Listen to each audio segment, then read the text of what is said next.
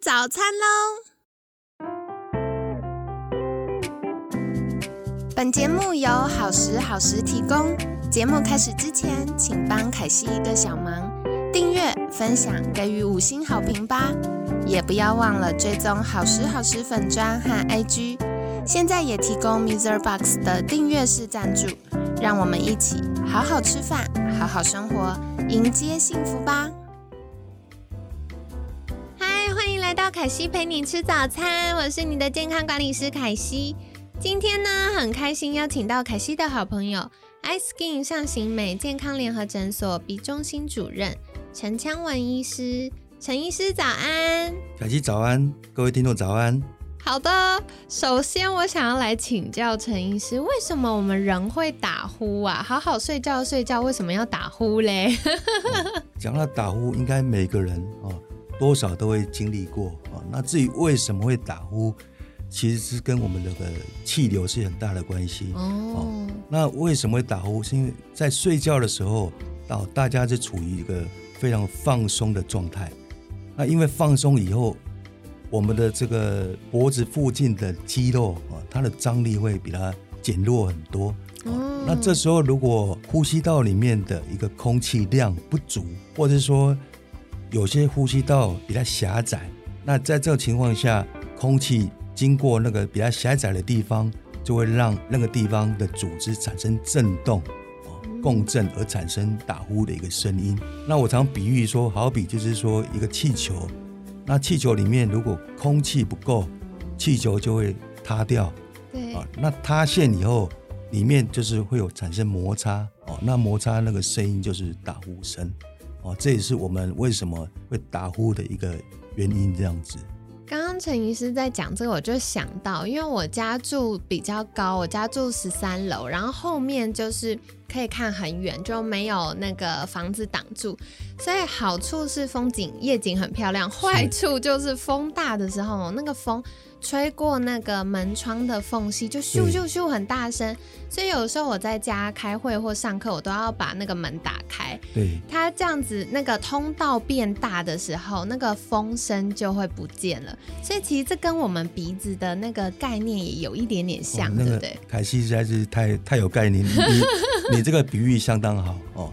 就是说，的确是我们呼吸道里面气流如果经过比较狭窄的地方哦，它的确在狭窄那个地方的组织哈，它会比较容易震动。对，那震动会产生声音。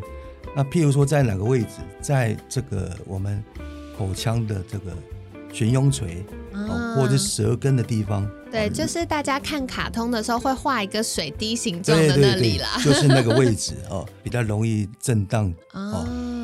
产生打呼的一个地方，对，了解了解。那接下来想请教陈医师，就是如果我们诶发现自己有打呼，或者是哎枕边人反映说我们睡觉会打呼，我怎么样知道自己可能是哪一个地方堵住了嘞？是鼻子的问题，还是咽喉的问题，还是刚刚讲到这个舌根的问题？我怎么知道呢？首先，我们大概约略知道一下。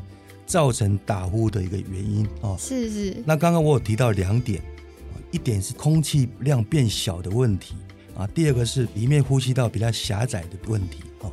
那对于空气量变小哦，这个常常就是跟鼻子比较有关系哦。哦。比如说，你鼻子如果有鼻中隔弯曲、下鼻较肥厚哦，甚至于过敏性鼻炎啊，这个除了造成鼻塞以外，哦，代表就是说我们空气进入到鼻子的这个空气量减少，那这个就是也会造成我们打呼的一个原因。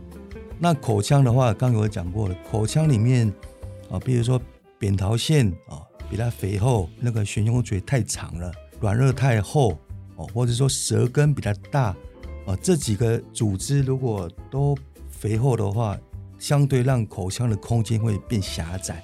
哦，这个也是原因。那当然还有一些少部分原因，像说下巴内缩啦，那种当然又是另外一个问题。不过在临床上遇到，大部分还是以鼻子跟嘴巴的因素最多。那怎么样来检查发现？哦，我想第一步还是建议是找耳鼻喉科医师，还是要去看医生啦，自己比较难发现。是，那我们耳鼻喉科医师可以透过我们，因为大家对。如果有印象的话，耳鼻喉科都是会带一个头灯嘛，哦，对对，那头灯都是可以照进去看鼻子跟看口腔，哦，那可以初步知道说是哪个地方有问题，哦，那如果当然要再再更仔细的话，可以做像做鼻内视镜，哦，对，那可以进去看说鼻中隔弯曲的一个状况，哦，或者说。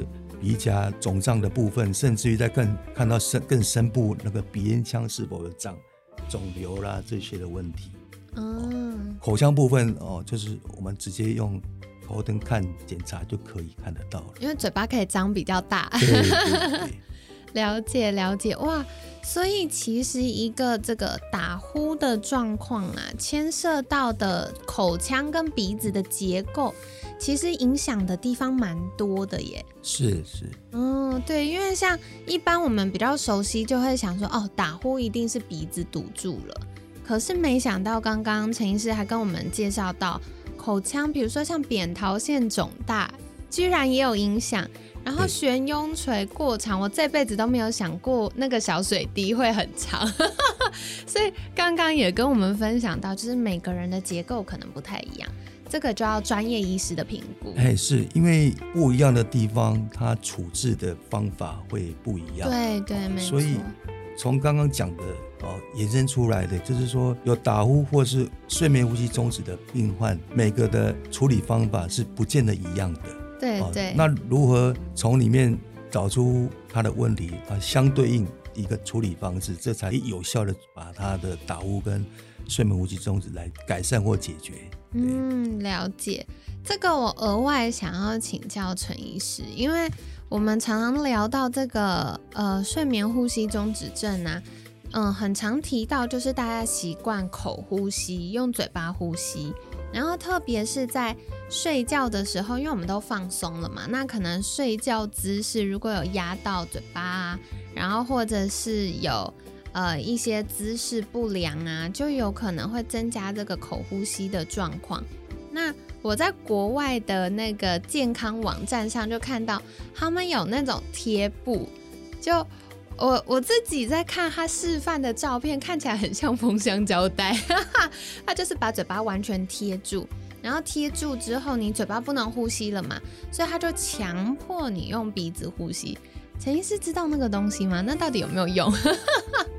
我一直觉得很奇妙，觉得看起来有点好笑。听起来是它可能是封起来，那训练你的这个鼻子，对对，鼻子的呼吸，加强鼻子的呼吸程度。对，但是个人觉得 这样反而会适得其反。哦，怎么说？因为你为什么睡觉会口呼吸？对，就是鼻子吸不到气。对，大部分是鼻塞的关系。对，哦，那你这时候他。用口呼吸是来代偿的，你又把嘴巴遮起来，其实会有说真的，也许会有增加猝死的一个哦，它更没有氧气，然后压力更大了。对对哦，了解。对，因为我常常就会为了要帮学生找一些可以尝试解决方案，就会看国外的网站，然后我看到的时候就觉得有点荒谬。了解。对，有点太有趣。好，那所以感谢陈医师哦，跟我们分享正规的做法啦。总而言之，因为毕竟大家看不到自己的鼻腔内部嘛，或者是口腔，我们对着镜子啊了半天，也不知道怎样叫做标准。所以最安全、最有效的做法，还是要请专业的医师来帮我们做评估。好的，太好了。那不知道今天听完这一集，对于你有没有什么样的帮助呢？所以也欢迎私信好时好时的粉砖跟凯西分享哦。那希望大家都可以快快克服这个打呼还有睡眠呼吸中止症的状况，重回我们的好睡眠。那今天呢，我们就分享到这里。接下来这一周会继续告诉大家，诶，为什么会吸不到空气呢？还有到底要怎么改善呢？一定要继续听下去哦。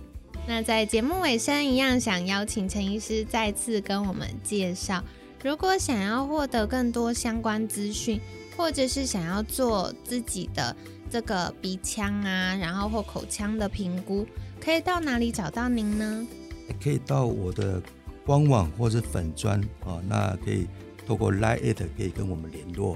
好的，太好了，所以凯西一样会把相关链接放在我们节目资讯栏哦。那有粉砖、IG、YouTube 会有很多的资讯分享，官网上也有案例分享。那另外如果有需要的话，也可以透过官方赖账号联系。所以希望对大家来说有帮助啦。今天很感谢 iSkin 上行美健康联合诊所鼻中心主任陈昌文医师的分享。每天十分钟，健康好轻松。凯西陪你吃早餐，我们下次见喽，拜拜，拜拜。